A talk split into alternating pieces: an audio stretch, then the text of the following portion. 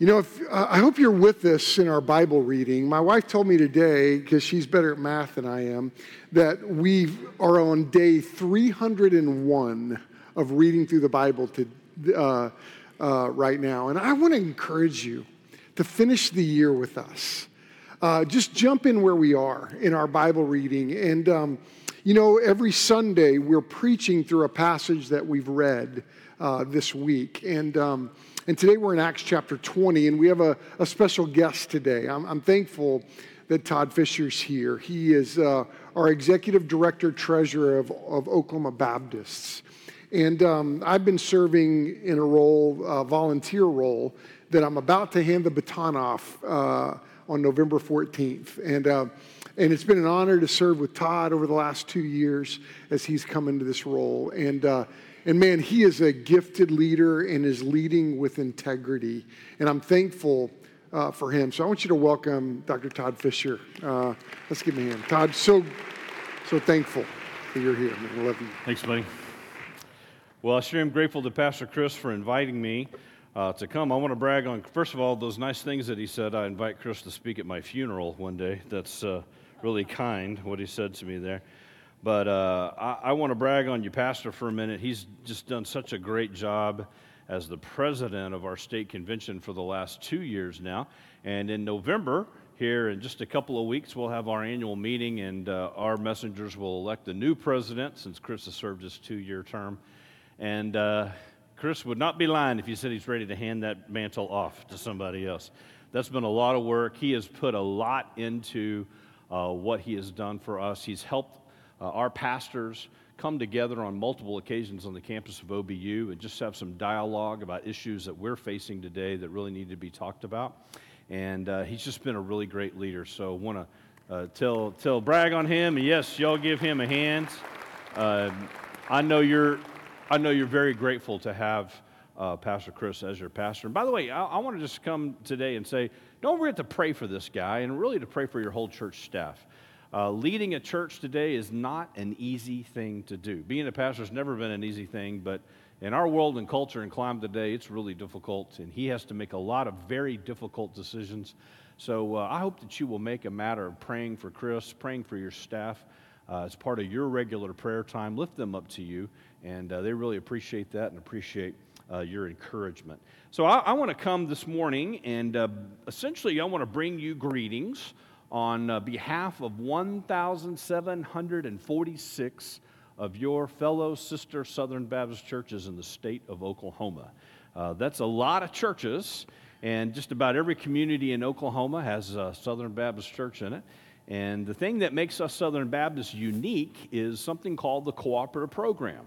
And there are other, other churches, other groups out there that have very similar beliefs to us, but really only Southern Baptists are funding missions and ministries the way uh, that we do. And we do that cooperatively together through this thing called the cooperative program. So you may or may not know, but every time you give to your church, you're actually supporting all of these things that the CP uh, helps to fund. And so your church, as you give your tithe to your church, your church is giving a certain percentage of its undesignated gifts to this cooperative program. And most all, all of our 1,700 plus churches are contributing to that and doing that. And so let me just kind of tell you real quick, I'm going to scratch the surface of the things that you are actually helping to fund every time you give to your church here at First Baptist Church of Owasso. And I can start right here with the yellow shirts in the room uh, with disaster relief. And so, disaster relief is one of our ministries of the state convention. And when there's a tornado, a fire, a flood, a natural disaster, uh, these men and women show up in these yellow hats and yellow shirts. They're there to do what they do free of charge. They, they help clean up, they help help folks in their homes and their neighborhoods, and uh, they point them to Jesus and point them to the local church. And that's just such a great ministry of our state convention that you're helping to support. Uh, another one is the Baptist Collegiate Ministries. We have 39 BCMs in the state of Oklahoma. And I think you'll agree with me when we talk about the importance of sharing the gospel with college students. So you're helping to support that as well. And then uh, there's, a, there's a little church camp down in south central Oklahoma called Falls Creek that you may have heard before. And uh, the cooperative program is helping to support that. Let me tell you something, friends. This summer at Falls Creek, We had a record summer.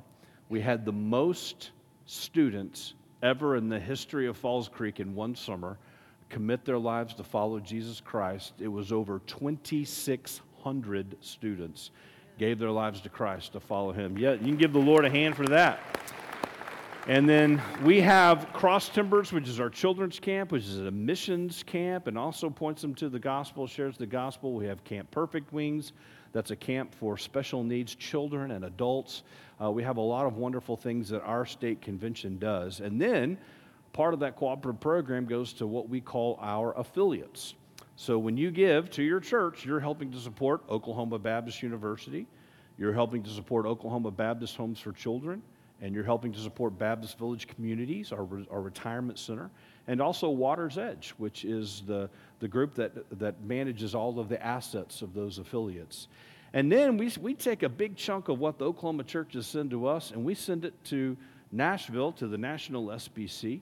And now you've got about 48,000 sister Southern Baptist churches in this country, all giving to that cooperative program. And about half of what we send them goes to the International Mission Board, and then the remainder is split up between mostly between the North American Mission Board and the six Southern Baptist seminaries. Now, did you hear everything I just spouted off? That was a whole big mouthful, wasn't it? Every time you're given to First Baptist Church of Owasso, you are helping to support every single thing I said. And so the cooperative program is really an amazing, unique way for every church, large and small, to be a part of making a difference for the gospel all over the globe. So I want to come this morning and give a heartfelt thank you to your church. Your church plays a significant role in the cooperative program, and so I just want to come and, uh, and say thank you to all of you for your partnership in that. All right, now, you did not come to church this morning to hear Stump speech about the cooperative program, right? My, my, my, guess is you were probably getting a little bored with that, and I might have been getting a little bored with that. So uh, I wanted to come and uh, share from God's Word uh, with you. Chris actually gave me an assignment, and I thought, I think that's pretty great. I, I preach in a different church every single Sunday uh, throughout Oklahoma, and um, usually everybody just, you know, say, hey, just do whatever you want to do.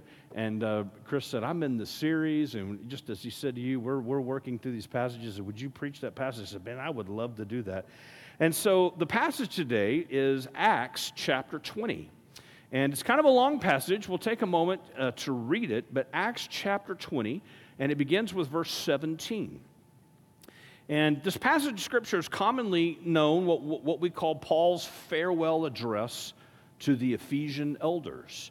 Now, Paul planted a lot of churches, but Ephesus was very, very special, it was very near and dear to him. Uh, he had spent three years there, much longer than he spent with any other church. And so he really loved these people. And so he's, he, he's about to kind of come to, to the end. In fact, in this passage of Scripture, he says he'll never see them again. And really, this is kind of his final, final words to the leadership there at Ephesus. And there's some wonderful things that we can draw out of this passage of Scripture about how we are to follow Christ and how we are to serve Him and to serve others with our lives. And uh, before we read the passage of Scripture, I, I want to tell you a little story that kind of gets us in this frame of mind, a framework for this passage and what we're going to pull out of it. Um, it, it. It's possibly an anecdotal story. There is some evidence that uh, this happened. My, my, home, my home pastor used to define a pastor story as uh, he would say, Now, this didn't happen, but it's true. Uh, I think this happened, but uh, it, is, it is for sure that one of the first international missionaries in the modern church age uh, was a man named James Calvert. James Calvert, as a young man living in England, he and his wife felt called to missions and felt called specifically to the Fiji Islands to be missionaries. Now, in the 1800s and 19th century, the Fiji Islands was a, a dangerous place because it was inhabited by cannibals. And so, as the story goes, uh, uh, Calvert and his young wife, they're on the long boat ride from England to the South Pacific. And somewhere on that long boat ride, the captain catches wind of what Calvert and his wife are about to do. And he really feels bad about it because he feels like he's, he's delivering this perfectly nice young couple to their execution. And so on the ship ride, the captain would go to Calvert kind of frequently and try to talk him out of this. He would go to Calvert and would say, Now, now you and your wife are going to go to the Fiji Islands. And, and, and Calvert would say, Yes, sir, God's, God's called us to be missionaries there. And he said, Now, now you know what's on the Fiji?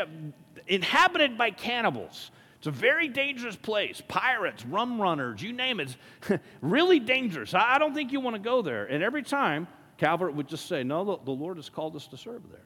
And so finally, as the story goes, as the ship gets closer to the Fiji Islands, about to drop them off, uh, the, the, captain's just really, really distraught at this. He just hates the idea this young couple's about to go. And so finally, he goes to Calvert and he doesn't mince any words. He doesn't hold back any punches. He, he just says to him what he kind of been tiptoeing around. And finally, the captain goes to Calvert and he says, Listen to me. He says, Do not go to that island. If you do, if you and your wife step foot on that island, both of you will die. Calvert looked at the captain and said, Sir, with all due respect, my wife and I died before we left on this trip. And that really is an insight into what it means to follow Christ. It is to die to self. It is to die to our own agenda, to anything about us, and it is to have Jesus Christ living his life through us. And how that looks, how that kind of plays out in a daily life, I think you see this in this passage of Scripture as the Apostle Paul gives some final admonition to these leaders in the church. So let's read this passage of Scripture together Acts chapter 20, uh, beginning with verse 17. Now, from Miletus, he, Paul, went to Ephesus, or sent to Ephesus, and called the elders of the church to come to him. And when they came to him, he said to them, You yourselves know how I lived among you the whole time from the first day that I set foot in Asia, serving the Lord with all humility and with tears and with trials that happened to me through the plots of the Jews. How I did not shrink from declaring to you anything that was profitable and teaching you in public and from house to house, testifying both to Jews and to Greeks of repentance toward God and of faith in our Lord Jesus Christ. And now, behold, I am going to Jerusalem, constrained by the Spirit, not knowing what will happen to me there, except that the Holy Spirit testifies to me in every city that imprisonment and afflictions await me. But I do not account my life of any value, nor as precious to myself, if only I may finish my course and the ministry that I received from the Lord Jesus to testify to the gospel of the grace of God. Verse 25. And now, behold, I know that none of you among whom I have gone about proclaiming the kingdom will see my face again. Therefore, I testify to you this day that I am innocent of the blood of all, for I did not shrink from declaring to you the whole counsel of God. Pay careful attention to yourselves and to all the flock in which the Holy Spirit has made you overseers, to care for the church of God which he obtained with his own blood. I know that after my departure, fierce wolves will come in among you, not sparing the flock, and from among your own selves will arise men speaking twisted things to draw away the disciples after them. Therefore, verse 31 be alert remembering that for three years I did not cease night or day to admonish everyone with tears. And now I commend you to God and to the word of his grace, which is able to build you up and to give you the inheritance among all those who are sanctified. I coveted no one's silver or gold or apparel. You yourselves know that these hands ministered to my necessities and to those who were with me. In all things I have shown you that by working hard in this way, we must help the weak and remember the words of the Lord Jesus, how he himself said, It is more blessed to give than to receive. So let's just take some, some things from this passage of Scripture and let's talk about how we can think about improving our serve, how, how we can serve the Lord and serve others as he calls us to follow his son Jesus. Now, the first thing that I would just say is that we see in this text is that Paul is an example, and Paul encourages us to serve the Lord with humility. In fact, you see those exact words in verse 19. What does he say? He says, I was serving the Lord with all humility. You look down again at verse 24, and he says, I do not consider my life of any account or as dear to myself. So, the first thing we've got to do to serve is we've got to be selfless people. Now, it's kind of innate in our nature, inherent within us, to be kind of selfish, right? If, if, you want a little example of that, if you're ever on Facebook or Instagram, social media, you're looking through an old uh, uh, uh, college yearbook or high school yearbook, and there's a picture of a group of people, and you know that you're in that picture, who's the very first person you always look for?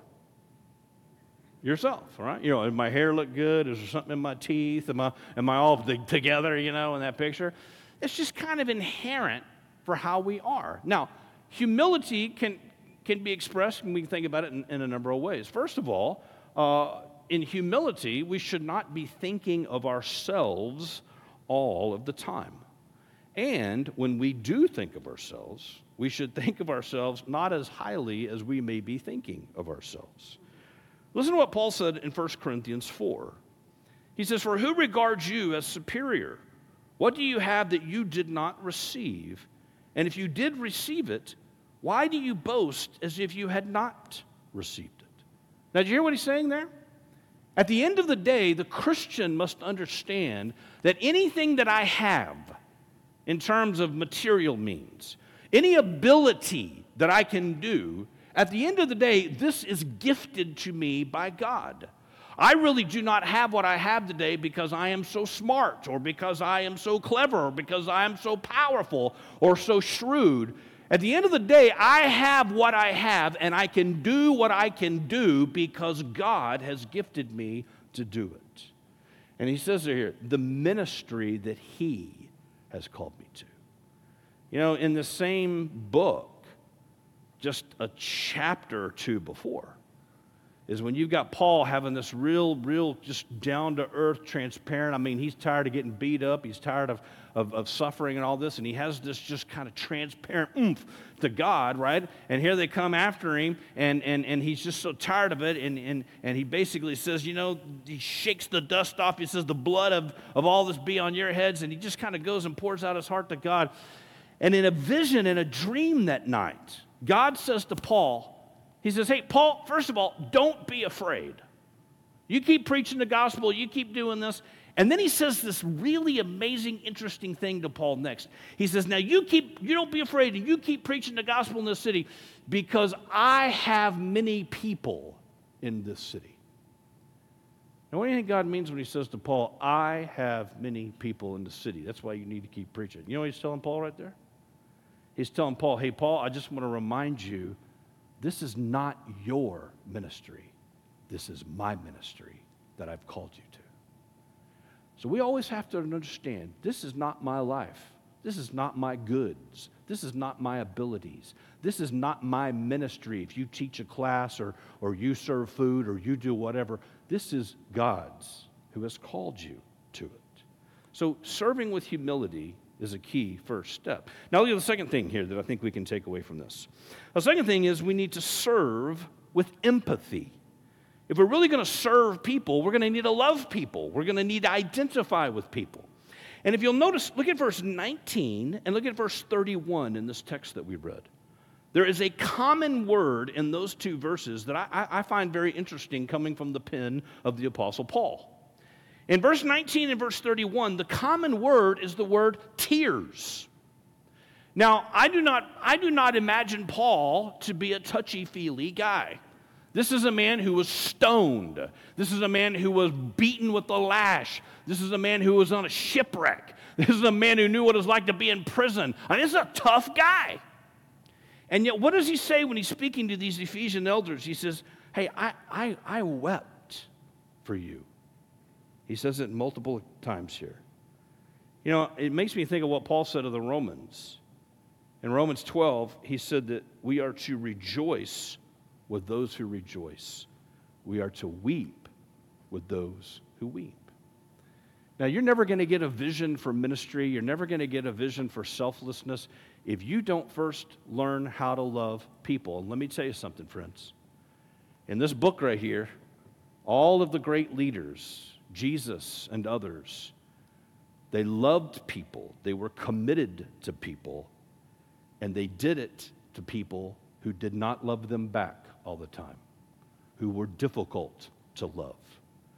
And we've got to serve with empathy and kind of get into their shoes, if you will. Now, being a pastor, uh, I've been a pastor for 30 years before I stepped into this role.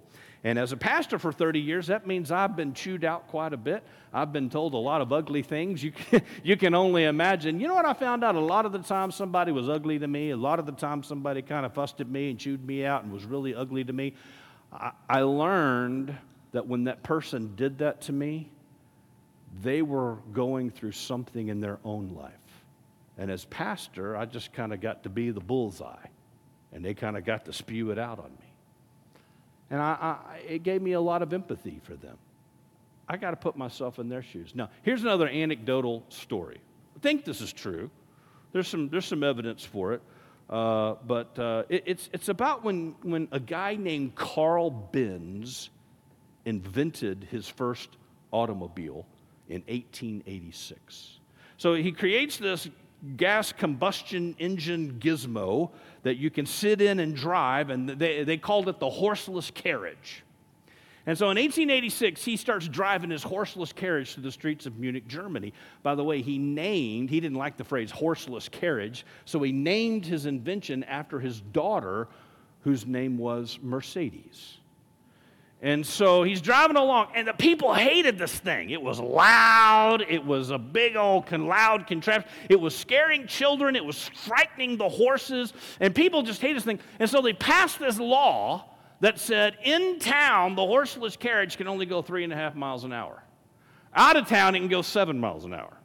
Now, Benz knew the car was never going to take off and replace the horse if he couldn't even outgo a horse at three and a half miles an hour. So he did something pretty creative. He goes to the mayor. He says, Mayor, would you like to have a ride in my new horseless carriage? And the mayor's little, you know, I don't know if that thing so. Oh, come on, you'll enjoy. So finally, the mayor gets in there, and the mayor, they start driving. The mayor's like, wow, this is kind of cool. You know, whatever a horseless carriage did. I don't know if it did this or not. But uh, here they go. Now, what he didn't know is that Benz had planted something. And right when they got to a certain part of town here, he had planted the milkman on horse and cart to be waiting. And as the horseless carriage with Benz and the mayor goes by, well, here comes the milkman and his horse and his wagon. And right as he gets even with the horseless carriage, he kind of cracks the whip and the horse just kind of takes off. And there goes the milkman and he, and he waves at Benz as he goes by. And the mayor, now kind of enjoying his ride, was like, Well, hey, you can't let the horse pass you. This thing's supposed to replace the horse. This thing's supposed to be better than the horse. And, and, and Mr. Benz just looked at the mayor and said, I'm sorry, sir. I have to drive the speed limit. It wasn't long after that that that speed limit was raised quite a bit. And you know I tell you that story? If you're really going to serve people, sometimes you got to get in the car with them. Sometimes you just got to identify with them. You got to get yourself in their shoes. Listen to another interesting passage from Paul. 1 Thessalonians 2. He says, But we prove to be gentle among you as a nursing mother tenderly cares for her own children, having so fond an affection for you, we were well pleased to impart to you not only the gospel of God, but also our own lives, because you had become very dear to us. Now, did you hear the vocabulary in that passage of Scripture?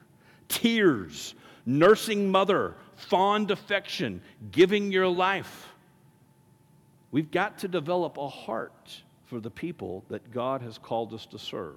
Even if they're hard to love, even if they don't love us back, we've got to serve with empathy. Now, here's the next thing about our service the next thing is we've got to serve with the gospel and know that we are not called to just be kind to people.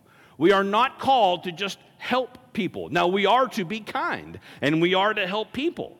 But as followers of Jesus, why are we doing these things for other people? Why do we live on mission? It is to point them to Jesus Christ. Everything we say and everything we do in order to serve people needs to come from the framework of pointing them to Jesus Christ. Now, you look at verses 20 and 21. You look at verses 27 to 31. For, for example, in verse 27, Paul says that he, he, he declared to them the whole counsel, the whole purpose of God. In verse 21, he talks about preaching repentance. And then you see also in 21, he's preaching to Jews and Greeks. So he's preaching to everybody, and he's not holding anything back about the gospel. Now, friends, I hope that you'll just really listen to me here because I think this is a very, very important thing. We live in a culture today that really does not want you to preach the gospel.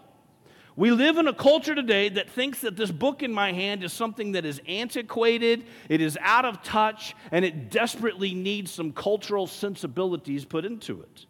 But I'm going to tell you if we do that with the Word of God, if we do that with the gospel, we have really stripped it of its saving power.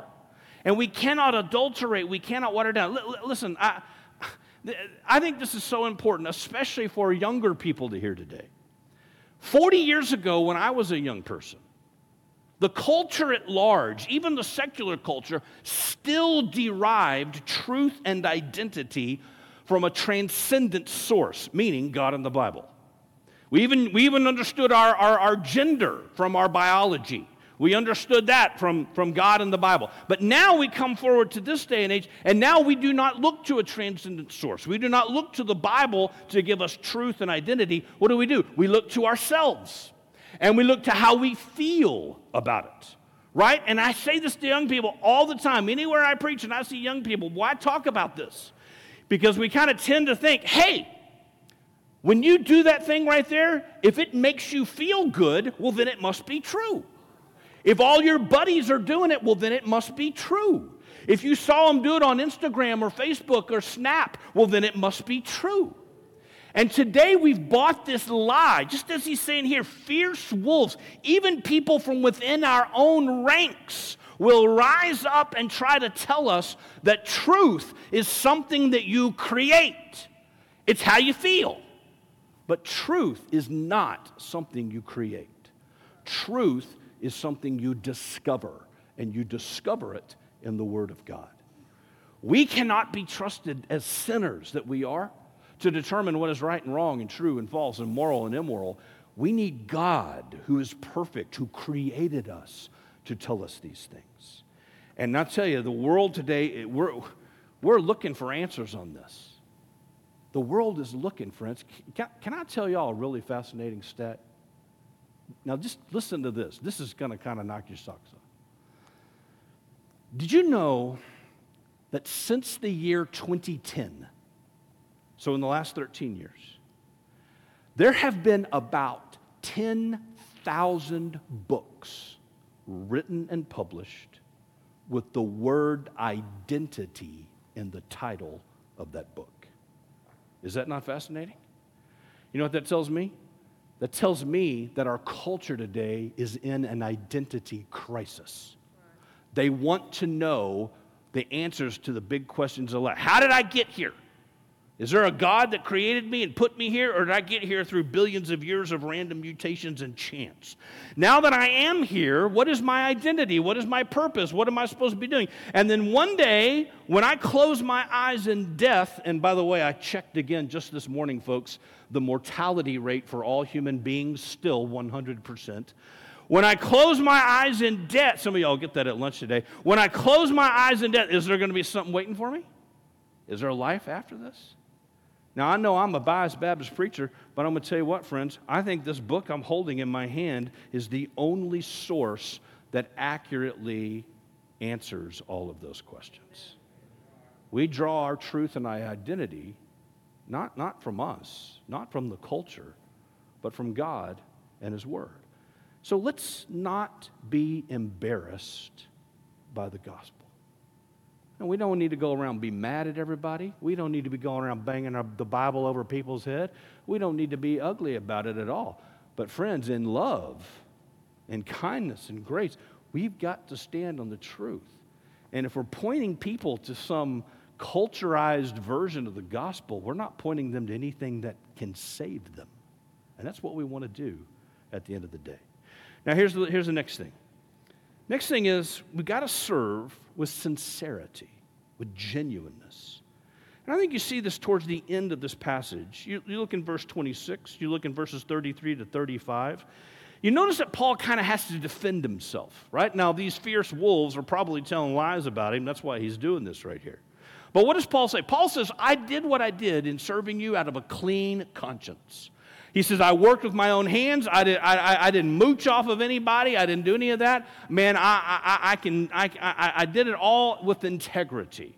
I did not have an ulterior motive. And we've got to answer that question. We, we've first thing we've got to say, hey, why are you doing what you're doing? Is there some kind of ulterior motive? Are you teaching your Sunday school class so that you can just have a little kingdom? Or are you really serving the Lord? Do you do this ministry over here so that you can kind of be in charge? Or are you really serving the Lord?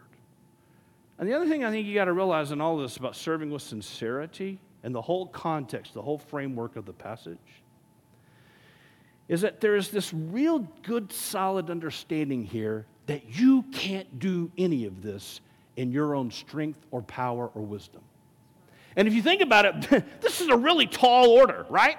Hey, uh, uh, to be selfless, to, to, to be humble, to have empathy for people and love people even when they may hate me, and to have this kind of genuineness, let's face it, friends, that's stuff we cannot do in our own strength.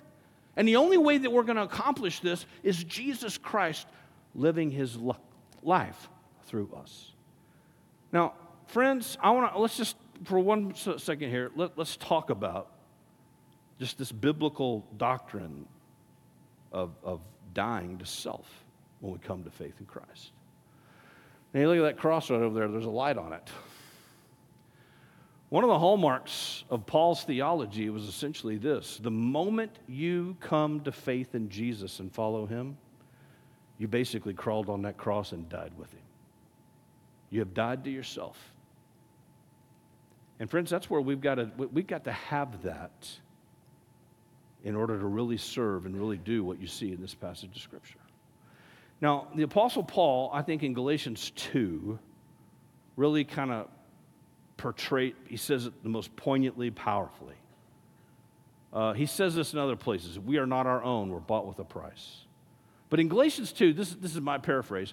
Galatians 2, Paul basically says, Hey, everybody, I'm alive. But it's not me that's alive, it's Jesus living his life through me. So, friends, um, I'm convinced that the scripture teaches that we're only saved one time, but we die to ourselves every day. My challenge to you this morning when you wake up before your feet hit the floor, die to yourself. Will your prayer be, hey, Lord, I don't want today to be about my agenda or my pride or my lust or my greed or my anger. I want it to be about your agenda. And I, I want to just picture that for you here. Um, I kind of have a crazy job, and uh, a really good stress relief for me is uh, I love to work the chainsaw. I like to cut things down, haul things off, work out in the yard. I, that's just, it's just kind of, I can turn my brain off. And so uh, I got a lot of work gloves at home, and I brought one of my work gloves.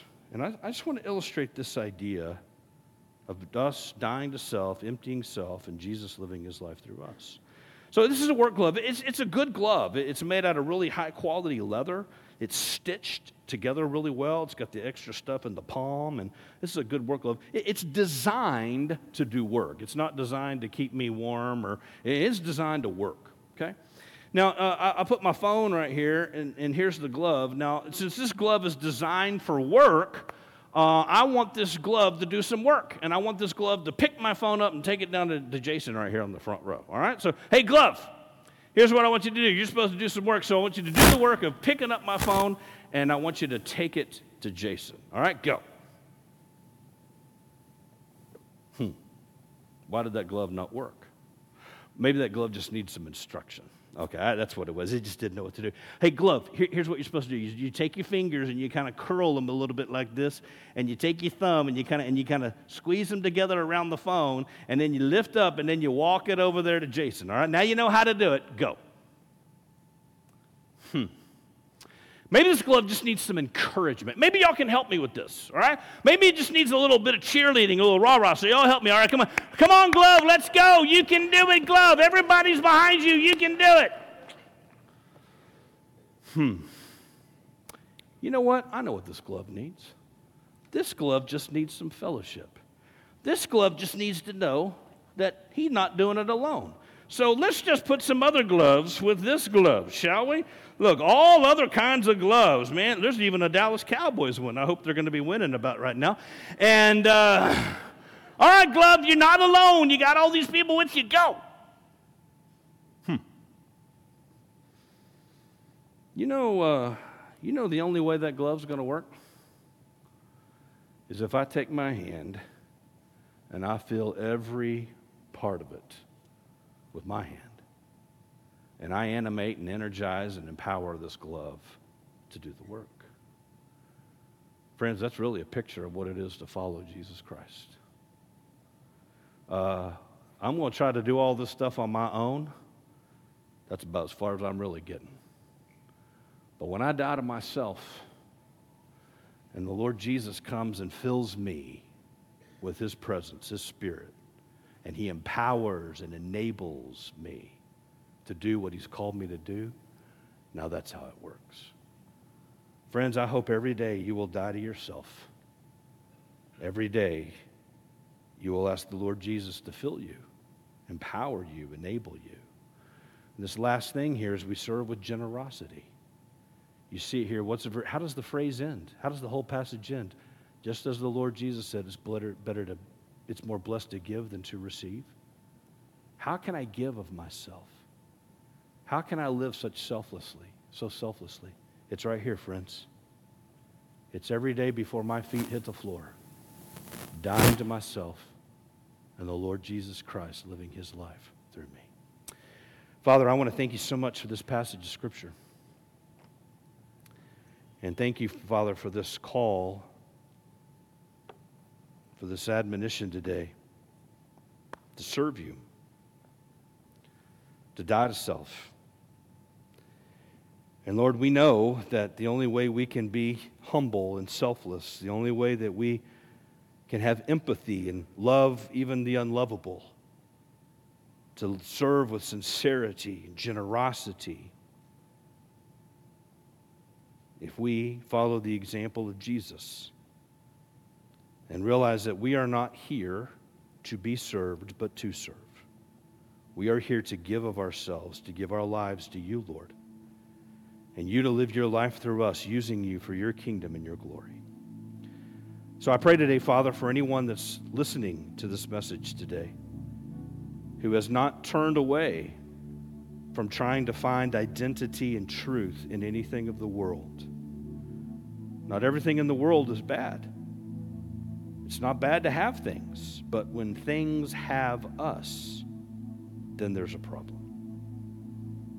And when we draw truth and identity from anyone or anything or any of our abilities, whatever it might be, that becomes a God to us. Father, we want you to be the God, the only God in our lives. So I pray, Father, for that person that's still trying to draw truth, identity, fill their bucket from anything that's not you. Lord, show them that's a waste of time. And I pray that person today might turn from their sin, turn from the world, and look to you in faith. Draw their identity, understand truth from you, nowhere else. I pray for my friends here that know you and love you, God, that you would just, through your Spirit, search our hearts. Show us areas in our lives that we, we have not died to. Show us how to love the unlovable. Show us how to not think of ourselves. Show us how to be genuine and generous. And knowing that we cannot do that by pulling ourselves up by our bootstraps and our own strength and our own wisdom. But Lord, only through you living your life through us. So thank you, God, that you've called us to serve. That is indeed what we want to do, God, with our lives. Knowing that when we follow you and obey you, we are living for what is eternal and not temporal. And we ask this in Jesus' name.